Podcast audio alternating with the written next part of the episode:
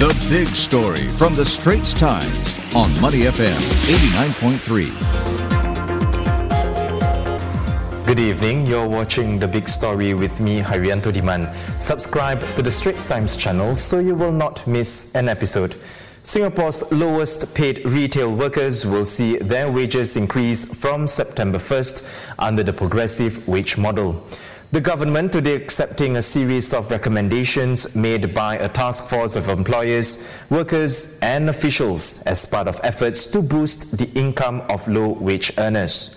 The PWM for retail will cover 46,000 full-time and part-time retail assistants cashiers and supervisors who are Singaporeans or PRs. Now, those at the entry level will see their monthly wages move up by 18% over the next three years. That is from a baseline wage of $1,850. To help retailers cope with the increase in costs, the government will provide transitional wage support for employers. The PWM has already been implemented for cleaners, security guards, landscape workers, and those in lift and escalator maintenance. Joining me now is Scanteak CEO Jamie Lim, who is a member of the tripartite cluster for retail that presented the proposals announced today. Uh, what do these recommendations under the retail progressive wage model mean for an employer like Scanteak? Are you concerned about higher wages adding to your business costs? Yes, there is an inflationary movement lately that all the cost is going up and to have an even higher wage cost is definitely something to be concerned about. However, looking at the bright side of things, is that it's happening on a global scale. If it's just our country or our retail industry specifically, then there would be a problem.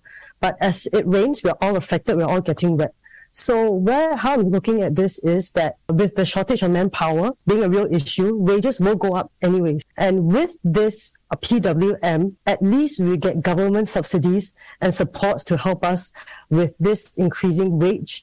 And with that support, we might even be able to offer uh, more competitive wages to attract more employees.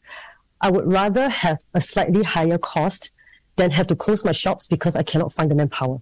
And Jimmy, what are some of the challenges uh, that you foresee in implementing these proposals? I'll speak on the business side. We do not know what we don't know.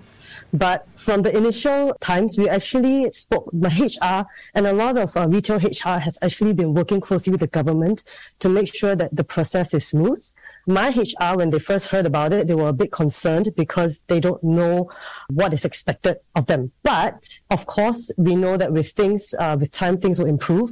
I have to also add that there might be some challenges because we have worked with the government to make sure that PWM is smoothened over a three month basis, which means that the progressive wage model can be taken an average of three months. And that is because uh, retail is seasonal. Chinese New Year, you buy more. Certain times you buy less. So with that smoothening, I think it helps businesses. But with that smoothening, it also adds a little bit more complexity to how the HR implementation might be, but we are still working closely with the various government agencies to try to make this process as seamless for everyone, including myself. And do you think uh, these recommendations will help in attracting more local talent to join the retail industry? I certainly hope so, because right now, um, retail desperately need manpower. If you go down to malls, it is not uncommon to see a shop closing because the staff or employee needs to go to the bathroom or need to go have a lunch or dinner break. So that can be disruptive. I hope that with this PWM, that the public will know or potential people who wants to join the industry will know that this is now regulated and closely watched by the government. And with this, this will actually be a good career opportunity and prospect uh, for those who are considering uh, retail as a career.